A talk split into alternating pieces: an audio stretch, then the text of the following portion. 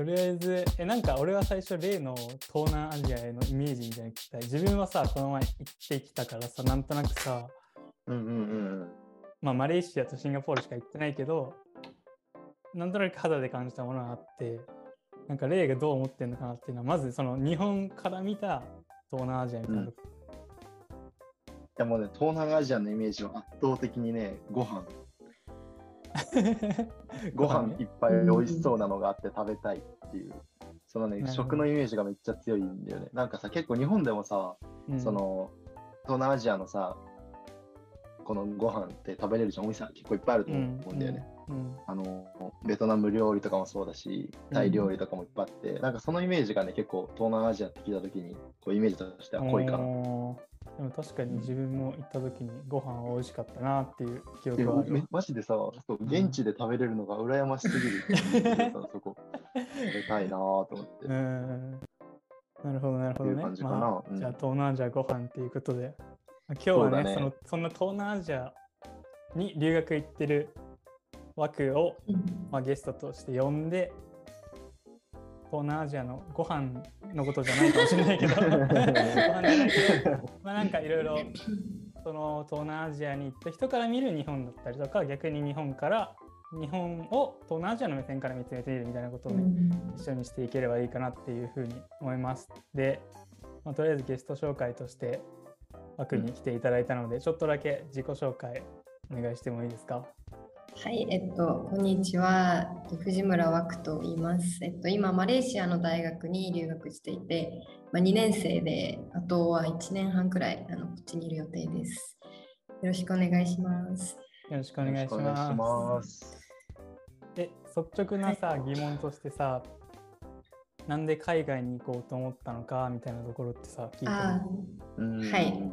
あのまずと私は結構あのタイがすごく好きで両親が仕事の関係タイがまずすごく好きでタイに何回か行ったことがあってあいつかこうこういう、まあ、東南アジアというか、まあ、タイに住みたいなと思ってたんですよね。うん。でもちょっとでタイの大学を調べてた時に、まあ、あのタイ語をちょっとやらなきゃいけないってなってしまってじゃあタイ語を1年で学ぶのは難しいと。まあだからまあ、まあ、第二志望的な感じではあるんですけどあでもマレーシアなら英語の教育すごいあの実はマレーシアの人ものすごいあの英語喋るんですよ。タイの人とかと。なのであじゃあちょっとマレーシア行ってみようかなってことで、まあ、あのマレーシアの大学を調べて、まあ、でこれあれですねあのタイどうして海外に行ったというかどうしてマレーシアに行ったかですね。はい、海外どうして海外に行きたかったかというともともと家であの家がホホストファミリーだったんですよね結構いろんな国の人たちを受け入れてて。うんはいはいはいはいうん。でマレーシアの人も来たことがあるしシンガポールとかもちろんアメリカとかヨーロッパからも来てたんですけどあのそれであのちょっと楽しそうだなと思って私も海外に行く側になりたいなと思ってあのそっち行きました。なるほど。そんなこんなで今、マなんかレーシアに敬。敬語じゃない方がいいのかこれ。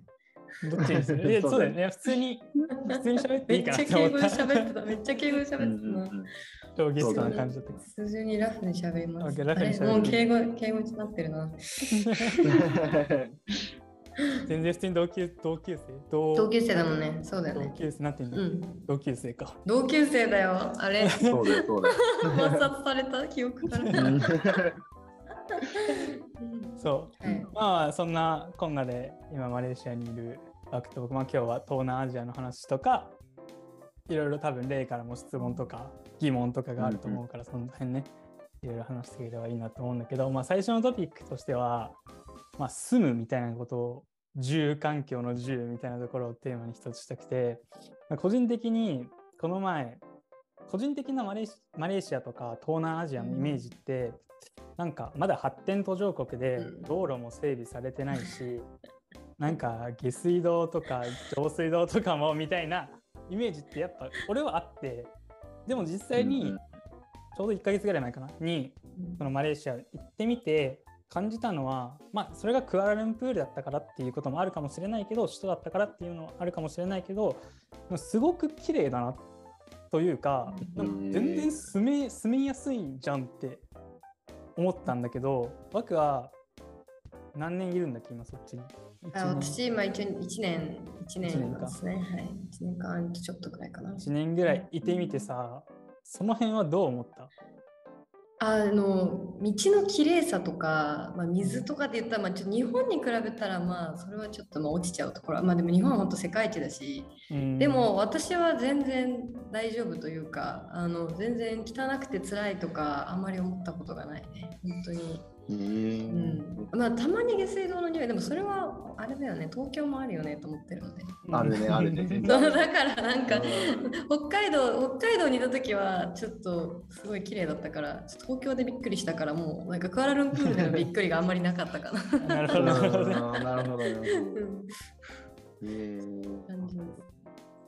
それはやっぱ都市部だから結構発達してるって感じで、地方だともうちょっとイメージ通りの東南アジアだったりするの？私実はあの2箇所あのマレーシアではあのちょっと田舎側田舎側というか、まあ、違う都市には行ってて。あの、うんうんボルネオの方にもこの前行ってきたんだよねクチンっていう。でも私はめちゃくちゃ綺麗だったしあのなんかまあ思ったより、まあ、東南アジア感っていうのはまあずっとあるんだけどそこまですごく汚くてあもうここでは暮らせないって感じではなかったなって思ったな。えー、あ、そうなんだ。マレーシアはすごいいいかもしれない。特にクアラルンプールはあの日本人が住みたい都市ランキングいつも上位で1位ずっと獲得してるんじゃないかな。うんそうそう、それもなんか十何年連続うんうんうん1位とかさ、なんかそれがすごく分かった気がして、この前、クアラルンプールに行った時に、え日本ってめっちゃ綺麗なので住みやすい国っていうのはもちろんあったけど、そのそこから移住したくなる、ね、国とか都市ってどんなもんなんだいって思っていったんだけど、なんか全然なんだろうね。電車電車とかも綺麗綺麗というか普通に走ってるし、うん。なんかなんていうんだろうインドみたいなさこうなんか外にこう身を乗り なんなんていうの身を それな出しながらい。それないやつ。んとか捕まってるみたいなさ イメージもななかったし普通にタワマンみたいのもいっぱい立ってるし、なんか全然写真だけ見て東京の一角だよって言われたら、お東京ねぐらいなえ本当にイメージなのにもかかわらずすごく物価が安かったっていうのがあっめちゃくちゃ安い、てめちゃくちゃ安い。あそりゃ移住したくなるわってうん自分も思ってこの前それこそ行った時になんか中心部のタワマン的なところでなんかプールもすごく見えるみたいなビルがあってそこのこれいくらぐらいなんだろうなと思って調べた時になんか月15万とか書いてあっていやマジかと思ってこんなタワマンの、しかも一番高い部屋で15万とかだったんでね。あそんなんで住めちゃうんだと思ってそれは移住したくなる人がいっぱいいるの分かるよなっていうのはね。あのその話で言うと私も実は、まあ、タワマンというか26階に住んでるんですよ。結構高いマンションの。で、うん。まあ、あの3人でシェアハウスなんだけど、まあ、だから3部屋ついてで2個シャワーがついてで、まあ、キッチンとかもついて広い、まあ、リビングルームがあって、まあ、一月、まあ、6万5千円くらいかなうっ。すえ全部で？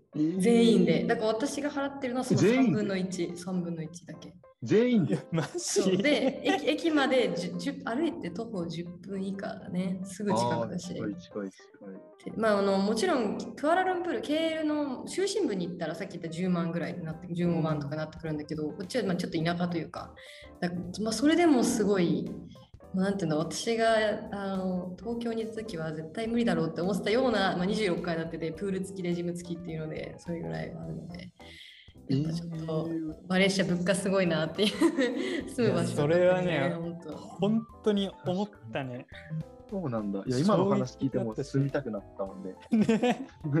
行こうかいや俺もだから本当にって行こうかなって思ったもん グランプリだって行った時に物価が安くてやっぱり普通のさ多分日本でサラリーマンして例えばうんの水準があのもらえるんであれば全然日本の物価から考えたら本当に3分の1とかさ。3分の1ぐらいだね。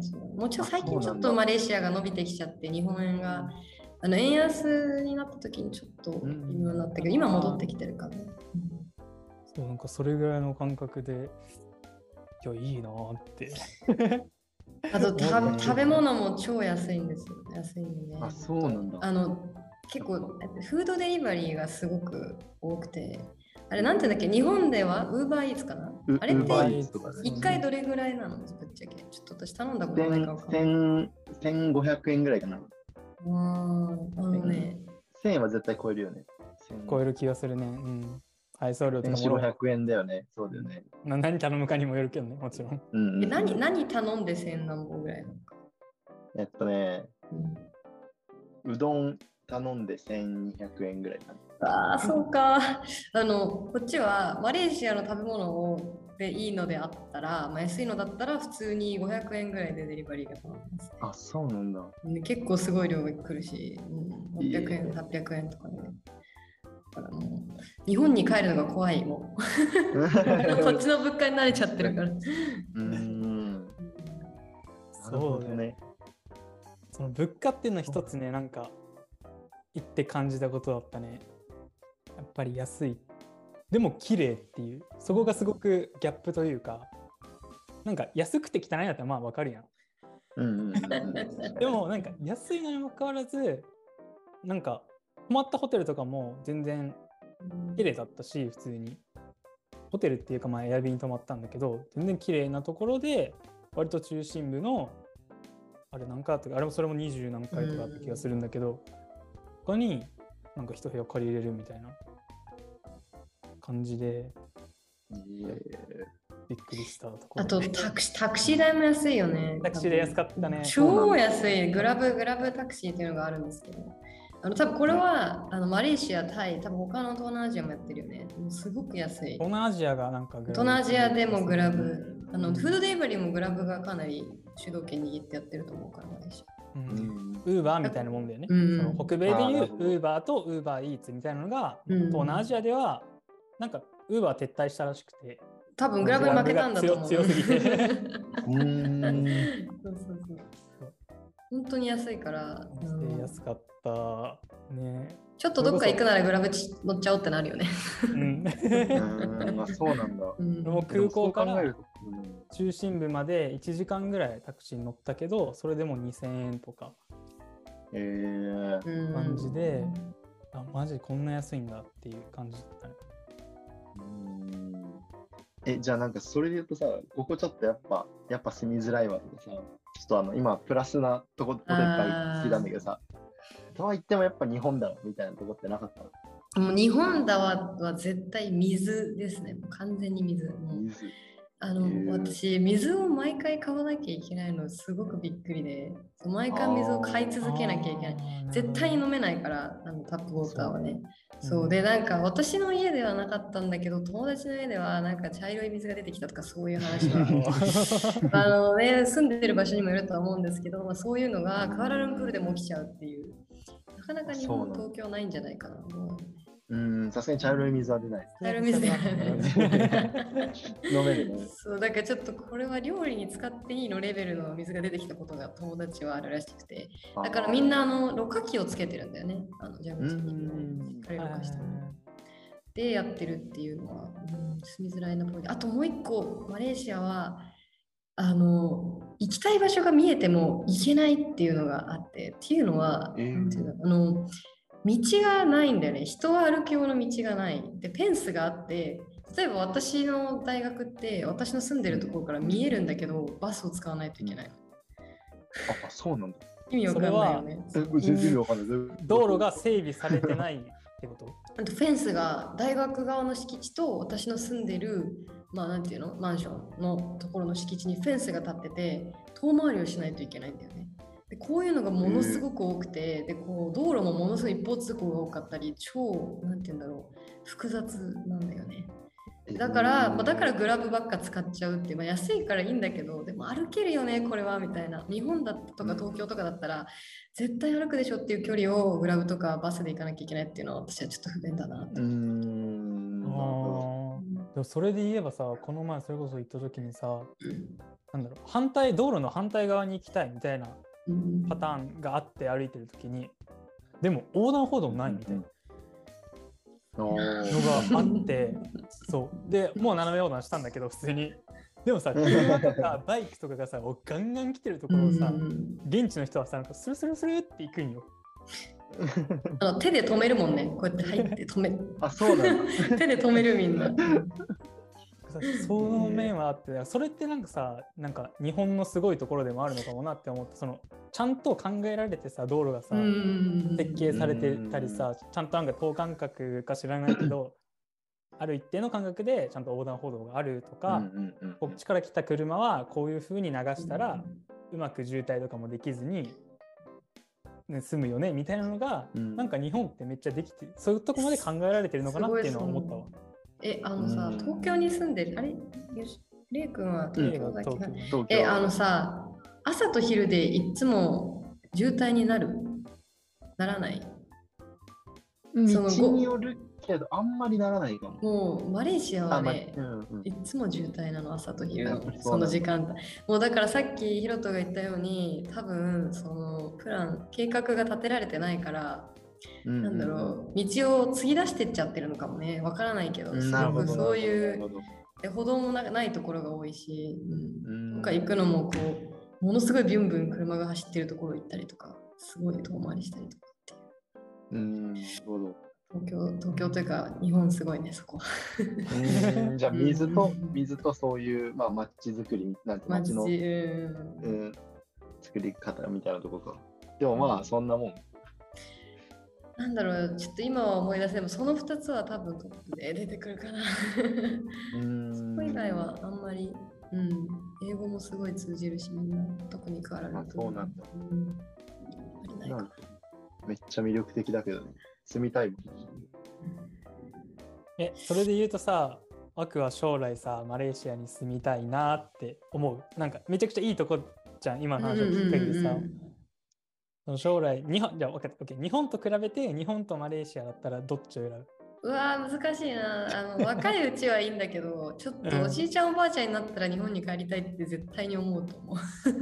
あーなるほど、ね、そう。あの若いうちはこの東南アジアのなんて言うんだろう成長こう経済成長してる感じとかすごく好きだしうん。なんかこうちょっとごちゃってしてる感じとかすごい好きだけどうん。まあ多分一生住むことにはならないかなとは思ってなるほどね。なるなんだっけな一個聞きたいことが出てきたんだけど。飛んでった。え逆にさカナダとかはさどうだったの？道は。やっぱしっかり計画されてた？カナダとかはアメリカ、そうだね。カナダ。うんうん、計画されてたと思う。むしろ、その車社会っていうのがあるから、うんうんうん。うん。逆に俺は車さ、あっちで持ってなかったから、カナダにいた時に。から、その、もちろん歩道はあるんだけど、誰も歩いてない歩道を歩くってことはよくあった。もう横車ビンビン行く中で、誰も歩かない歩道を歩くっていうのは結構あって、まあ、そういう意味で言うと道路の整備とかはきっちりされてた気はするね。もちろん行った都市が大きい都市だったっていうのはあると思うけど。うんでもあの日本は私は田舎出身なんですけど田舎でもやっぱり道路の整備はされてるなという印象がありますね。そこはなんか私はこう先進国、まあ、マレーシアはもうすぐもう少しで先進国に入ろうとしてるけど先進国の一つの指標として田舎と都会の差があんまりないっていうのがあるかなと思ってて今田舎にいてもある程度の生活はできるというかそこまでこうものすごい極貧みたいな感じじゃなかったから結構いい生活してたし、まああのうん、道路も整備されてたしバスもあったしっていうのはあるのかなってこっちに来て思った。クアラルンプールは都会だけどやっぱすごい田舎に行ったら、まあ、ちょっとこう整備されてない感とかあの便利じゃないところとかすごい多いと思うねマレーシアタイタイもそうだったかな、うん、うん。という印象がありますね。なるほどあとそれで言うと、どねあのえ、レイは住んでみたいと思った？この話を聞い。めってちゃ住んでみたいと思って。うん。そうよね。いやだし、やっぱね、ご飯も、まあ日本もご飯美味しいだろうけどさ、うん東南アジアのご飯やっぱちょっと憧れあるよね、個人的には。めっちゃ個人的なやつなんだけど。あれだよね、でも東南アジアって言ってもこうタイかマレーシアかフィリピンかで結構違うなという私は印象があってあのやっぱりこう宗教も違うからマレーシアは豚を使わないお酒を使わないとか結構制約があるよね。あでもタイ私はタイとマレーシアの食べ物を食べ比べてうん、なんかタイの方がもっと独創的な感じだったかな私のイメージ。そうなんだ。独創的なんだ、いやどうだろう。でもあとマレーシア、うん、東南アジアと辛い食べ物が多いからそれが好きかどうかだよねやっぱ。なかなか。美味しかった。俺は辛いの好きだから美味しかった。あじゃあそうね。めっちゃ美味しかった。しなんかちょっと話飛ぶかもしれないけど、うん、多様性の国というかさいろんな人がいる分さそれこそアメリカのバーガーチェーンがあったとかがめっちゃ嬉しかったしなんかそのカナダとかで見てたバーガーチェーンがあったりもう現地のそのチェーン店とかそれこそインド系の料理だったりもうタイもあるあるだろうしもちろん日本のお店もいっぱいあるし中中国もあるしみたいな。っていうなんかそのバラエティーに富んでる感じはめちゃめちゃ良かったなって思ったね。いいね。いやすごい。すごかった私もそう思うな。多様性で言ったら本当にいろんな人が特にクアラルンプールはものすごいいろんな人たちがいてアラブ系とか、まあ、インド系インド系中華系マレ系もちろんほぼ国民みたいな感じだけど、実はあのアラブ系が多いっていうのが私はびっくりなってこっち来てから。すごいこっち来てからアラブ系の友達がものすごいたくさんできたし、うん、あのアラブのレストランもいっぱいあるんだよね。だからそれは面白いなと思って。うん、そのアラブの料理ってどんなどんな全然すごい、ね、昨日食べた、えっと、シャワルマ、あの、ケバブって多分日本に来て一番有名なのはトルコなんだけど、ケバブが多分有名なのかな。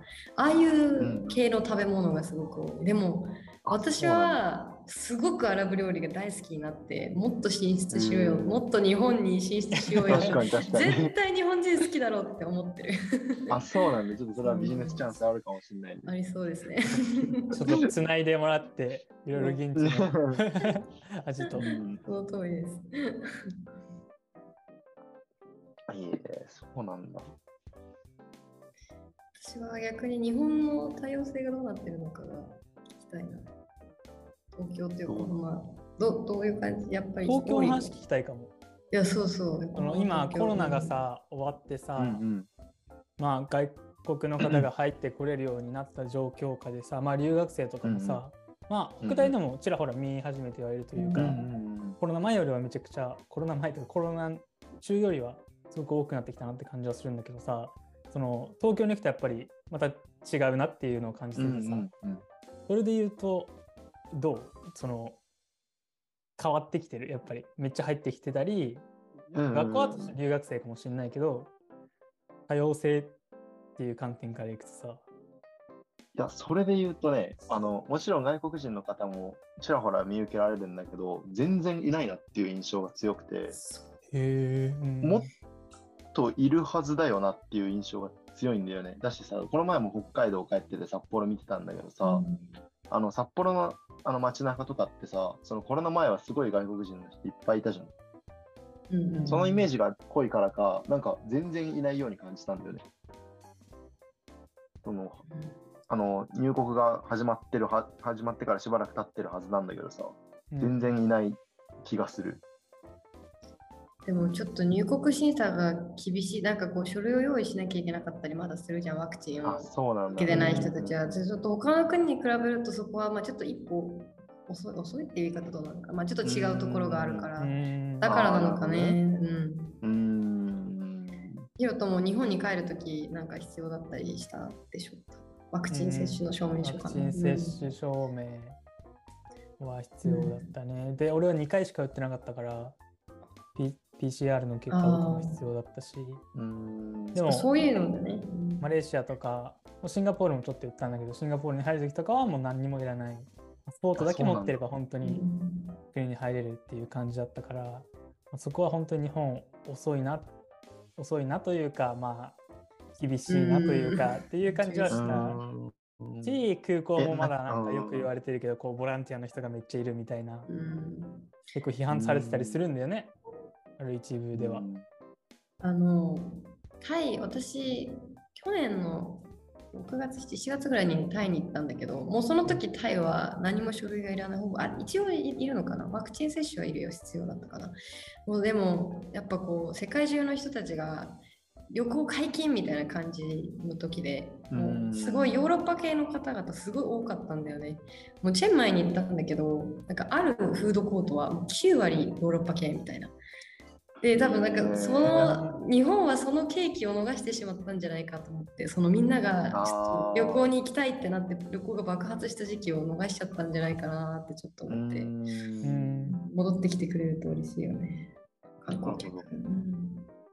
えでもさそういうさそのなんだろう観光政策というかその入国厳しくするのとかってさ、うん、まあなんかその日本政府がまあ積極的にそういうこう指揮を取ってると思うんだけどさ、うん、それでいうとこのなんかよくさ日本とさアメリカかなとかでその政府大きな政府小さな政府じゃないけど国のその社会保障のさその強さというかなんだろう政策のどれぐらい取り組んでるかみたいな対比されると思うんだけど東南アジアと日本まあ東南アジアってざっくり言うのもあれマレーシアと日本とかのそのなんだろう政府の社会保障とかってさ実際どうなの？違う？なんか。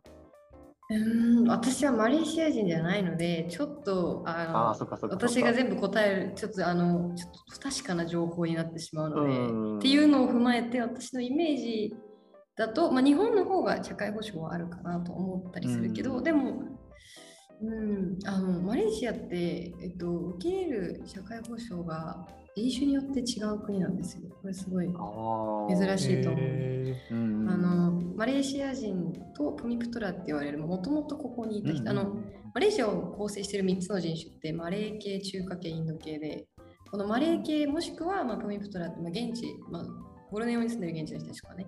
そういう人たちは優遇政策をもらえてまあなんかもう就職の時とかに有利だったりとか大学の入学有利だったりとかするっていうのは聞いたことがまあ、だからちょっとその人種によって変わってきちゃうので難しい言うの、うん、なるほどなるほど、うん、でもあのものすごい手厚いかと言われたらどうだろうね。やっぱやっぱりちょっとまだ自己責任っていうところはあるっぽいのかな。でもちょっと本当調べてないので何とも言えませんそこは。イメージになっちゃいます本当に、はい、なるほどなるほど。そうか、そうか。まあ、あのタイの話は逆に聞いててあの聞いたこれも聞いた話になっちゃうんだけど、うん、あの日本コロナの時すごい失業者がいっぱい出たじゃないですか。特にあの自営業の人たち、うん、でもそこにコロナの支援金がなんか何百万とかも降り降りる感じだったり、ね、申請したら。結構大きかったよね。あの私のお母さんがまあタイと関係のある仕事をしててそのまあまあ、関係先のタイのタイでビジネスをやってる方はあのそんな保証は絶対に一切ないって、まあ、タイ政府はそんなものはほぼくれほぼくれない、まあ、ちょっとはあったのかなって言ってたから。だから日本はそういうところは手厚いんだなっていうふうに思った。確かにコロナの時っていっぱいあったよね。なんか、んなんだっけ、休業手当みたいな。そうそうそうなんちゃか給付金とかって呼ぶ。その詐欺の話もあったけど、まあ、あったね。それもそれぐらいみんなにあげちゃうぐらいすごい太っ腹な政府というかね、日本は。うんうん、なるほど。うん。うん、なるほど、なるほどね。なるほど、なるほど。これ一個聞いてみたかったんだけどさ、まあ、ちょっと次のパート行くかもしれないけどさ、うん、めっちゃざっくりとした質問だけどさマレーシアと日本どっちが豊かっていう。うわ 難しい。でももうめちゃくちゃ難しい質問だと思うけど。どどこを見るかによるよねっていう。うん、なんかさ一般的にさ考えたらさまあいろんな指標とか数字を見ていくとさ、うん、日本の方が多分豊かだと思うんだよね。その GDP とかなんかもういっぱい数字ってあるじゃない？なんかこう失業率なりわかんないし国民の平均年収とかなんかそういうの見,、見ていくとさなんか一見日本の方が豊かそうに見えるじゃない？で自分もマレーシアに行ってみて別になんか同じぐらいじゃねって思ったのね感覚として。そんな変わん変わんのかなみたいな。豊かさってまあいろいろ測るのは難しいけど、で実際は行ってみてさなんかその辺をどうも人々のこの生活の充実度だったり、満足度。まあやっぱりこう日本はこう自殺とか多いじゃん。そういうこう、うん、心の部分でいう、まあ、満足度っていうのは私はマレーシアの方が高いのかなと思ってるね。うん、まあ、でも、まあ、さっき言ったように GDP の話とかはやっぱ、うん、日本だと思う豊かさ。そうだ何をもってして豊かというか本当にね難しいので。難しいけどさ。けど私はマレーシアの人たちはすごくこうし幸せそうってこう言うとあれだけど、まあ、うん、えなんか日本の、まあ、なんかこう病み方というか日本人すごくこう まあ病みやすい体質じゃん。うん。そういうのと比べると幸せを感じる力っていうのはあのあるんじゃないかなって思ってうん。マレーシアの人たちーう特に。ん。なんか本質ってさ、そっちにある気がしてるんだけど、うん。だって、ね、数字とか気にするよりさ、日々満足して生きていけるかどうかって割と大事だと、うん。まあ個人的には思ってて。なんかそういう意味で言うと、うん。その必ずしも日本が豊かとかじゃなっていう考え方よりは意外となんだろうな。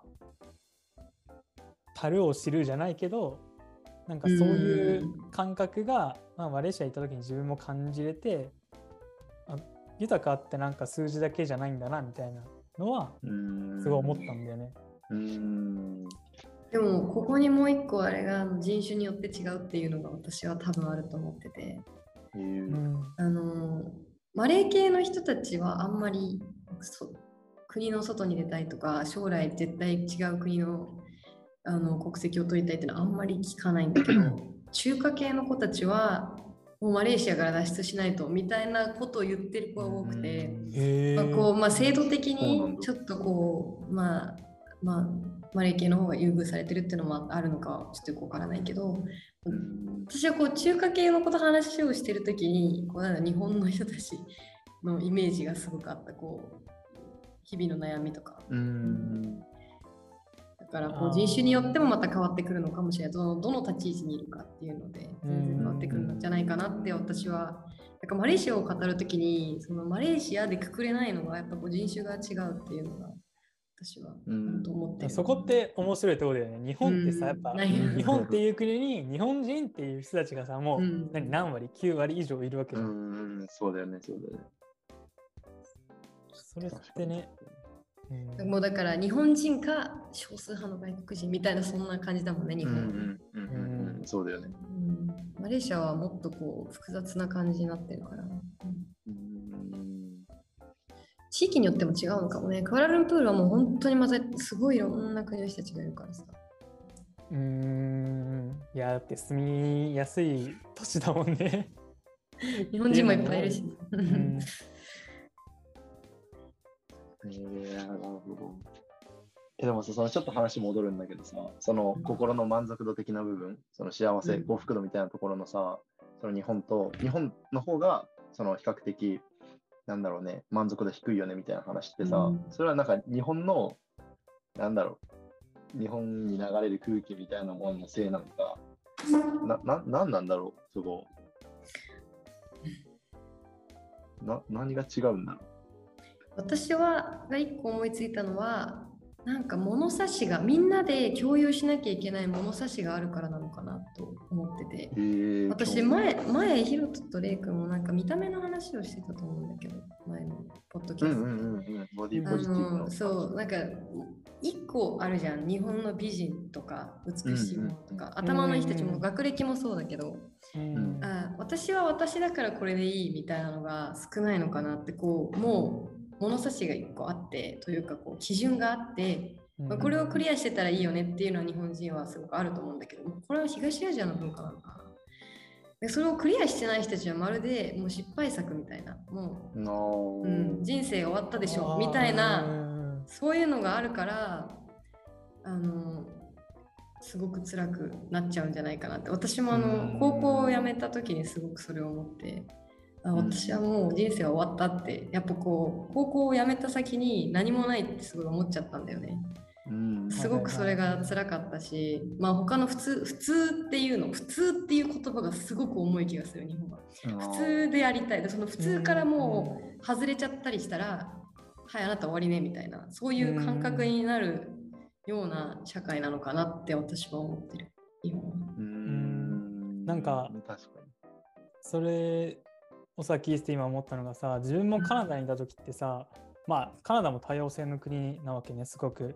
でまあアジア系の人もいればヨーロッパの人もいるし、うんもちろん現地の北米の系の人もいるしっていう中でさこう比べる人ってあんまりいないんよね、なんか自分の中で。でもさ日本にいるとさもう周りもみんな肌の色も大体同じだし、大体その歩んできた人生も同じっていう意味ですごく戻ってきてからなんかちょっと生きにくさみたいなのを感じてる部分はあって、うん、そこってなんか多様性があることによってさ軸というか物差しがさ、うん、いっぱいある状態じゃん。それってこの前レイともさ、うん、ちょっと話したんだけどさ、何の話したっけ？就活の話か、おっしゃる時かな？にその軸がいっぱいあるよねみたいな話。違う。就活の時じゃないか。まあをなんかレイとした記憶があって。そうそうそうそう。そう。で多様性が認められる環境例えばマレーシアなり、まあ、アメリカもそうだしカナダもそうだと思うんだけどそういうとこっていろんな人種が入り混じってるがからこそなんか自分は別にどこにいてもいいし何をしてもまあ自分なりの軸があればいいよねみたいな感じだけどさ、うん、それこそ東アジアとかってさ一つの国に一つの人種の国じゃん。それ今俺が思いつくのは日本とか韓国とか中国とかなんだけどまあこういうさこの3つの国ってさやっぱり中国には中国中国人韓国は韓国人日本は日本人っていうさそのなんか今までのさ文化だったり社会の慣習だったりなんだろうこういうもんでしょみたいなそのすごくハイコンテクストな文化だからこそなんか多様性のところに行ったり豊かさを感じやすいのかなっていうふうには思ったり今話を聞いて。うんなるほど。でやっぱその単一性みたいなみんなと同じであるからこそそのなんだろうみんなから外れちゃうこととみんなと同じから外れちゃうことに、こう怖さを覚えたりみんながそのみんなと同じであることを重んじるようになっちゃってるってことなんだね。うん、でそれをちょっと外れたらあ私はダメなんだ僕はダメなんだになって、まあ、自殺率高いよねの話も多分つながってくると思うよね。ことわざに出る杭は打たれるってあるけども本当それだと思ってて、あの普通から抜け出しちゃった子たちは全員もうちょっと良くないでしょっていう風潮があるし、うん、やっぱこう個人主義のいいなって思うところは例えば全体主義あの中あ中国韓国日本とかだと成功者はいるんだけどある一定じゃない。やっぱこうちょっとしかいないじゃん。成功って言われる人たちが、うん、そんな全員は成功者になれない。でも個人主義って自分の物差しで測れるからきっと多くの人が自分は成功したっていうか自分はこれでいいよねって思えるんだなと思って私はすごくあの多様性とかそういう個人主義のすごい好きなところはうん。そこはもう本当に同意というかなんか分かるなって思うわその考え方というか感覚が。なるほどね。え、でもさ、それで言うとさ、こうさ、例えば日本でさ、人と違うことを求められるってさ、人と違うことをしなさいって言われた時さ、逆に結構迷っちゃうじゃん。うん。その個人主義の中においてはさ、それがいつもなんか絶えずある気もするんだけどさ、そこのしんどさみたいなのはないのかなその、だって日本のとかのその同一の環境だったらさ、もう決められた軸で、あとはその中で上に行くか下に行くかだけじゃん。受験例えば受験でよりいい点数を取れば、うん、別にあなたはそれで OK よみたいなのがあるよねっていう話ね。そうだよね。でもなんかそれない状況って逆にこう迷っちゃう気もするんだけど、その迷っちゃうがゆえの悩みとかや病んじゃうみたいなのないのかな？あるかもしれないよね。私はこれはもう人人によるんじゃないってもう。あの絶対、特に外国に行きたいって思ってる子たちとか来てる子たちは多分日本のそういうの全体主義みたいなのが嫌だったりちょっと馴染めないなと思ってきてるからそういう子に話を聞いたらそれは個人主義がいいよって言うと思うんだけどでも今の日本の社会にものすごくこう馴染めててすごくそれが心地いいと思ってる人たちはわざわざなんかこうアメリカとか行ったり自己主張しろって言われても絶対ストレス感じると思う。だからどっちが悪いとは言えないよね多分、うん、じゃあ、まあ、大きく2つ2タイプいるよね、まあ、大きくね。ざっくり。答えがこう、与えられてあなたはこれをしてれば例えば受験でいい点数を取ってればそれでそれで、まあ、社会から認められるじゃないけど褒められるよっていうのがまあいい感じだなって思える人といやそこに生きづらさを感じていや自分は自分のなんていうの物差しを使って生きていきたいっていう2つのタイプがいて、うんうん、多分海外に出てる人たちっていうのはまあ後者であろうと。多くの人が。確かに確かに。それはそうかもしれないね。だから逆にそうだよね、その後者のさ、そのちょっと今生きづらさをさ感じてる人とかさ、例えば、なんだろう、普通からちょっと抜けちゃったな、私なんてダメなんだってちょっと思ってる人とかはさ、一旦そういうさ、物差しがいっぱいあるさ、国とかに行ってみるとさ、なんか逆にめちゃくちゃあ、なんていうの、温度感が合うというかさ、あ、私は私でいいんだぐらいのさ、本当に感覚って得られる気はするなって思う。うーん、なるほど。やっぱ日本で日本で私は私でいいんだをするのはすごく難しいなというのは、うん私が日本にいた19年間ですごく思ったので特に高校でそれを感じたので、う んまあ、あのいやあのもともと田舎の学校だったから人数が少なかった分。だからなんていうのまあ全校生徒3人とか5人とかだったから、だってそれもう個人主義になるしかないのよね、まあ、全体がないからね。あのはい質問がされたら誰かが答えるだろうっていうのはもうなかったからそんなものは。うん。でそれに慣れてたところからこうなんていうの？全校生徒何人だろう。まあ8クラスか。8クラス。1学320年人。そうそう300人。1学年320人か。それぐらいの学校に行って私はものすごくどうやどうしどうやって生きたらいいんだろうってうん。なったらうん。いきなりいきなりこう物差しがバンって目の前に出されたってことだよね。でこれに馴染めてる子たちがいいみたいなやっぱそういうのがあるじゃん。うん。でそこから外れてたら変な人みたいな。うん。うん。っていうのがあると思って、うんそれはちょっと大変だったなって日本日本にいた時は大変だったなってすごい思ったそこは。もちろんね全部全部のコミュニティとか全部の学校がそうじゃないと思ってるから一概には言えないけどね。ううんんうん確かにな、そうだよな。そういう面で言えばさ、俺とかレイはなんか、なんとかそのさ、物差しに、なんていうの、沿って結果的に言うとね。生きてそうそう結果的に、生きてこれたからなんか日本って日本なんだろう日本って悪いじゃないけどなんだろう。日本別にまあ心地の悪さはないよね。悪さはないかったよ別に枠が居心地悪いって言ってるわけじゃない私好きだよ日本そん。なこと言ってないんだけどそういうわけじゃなくて、そういう考え方もできるよなって。うん。うんまあ日本は大好きですよそこは。そこうん。日本は大好き。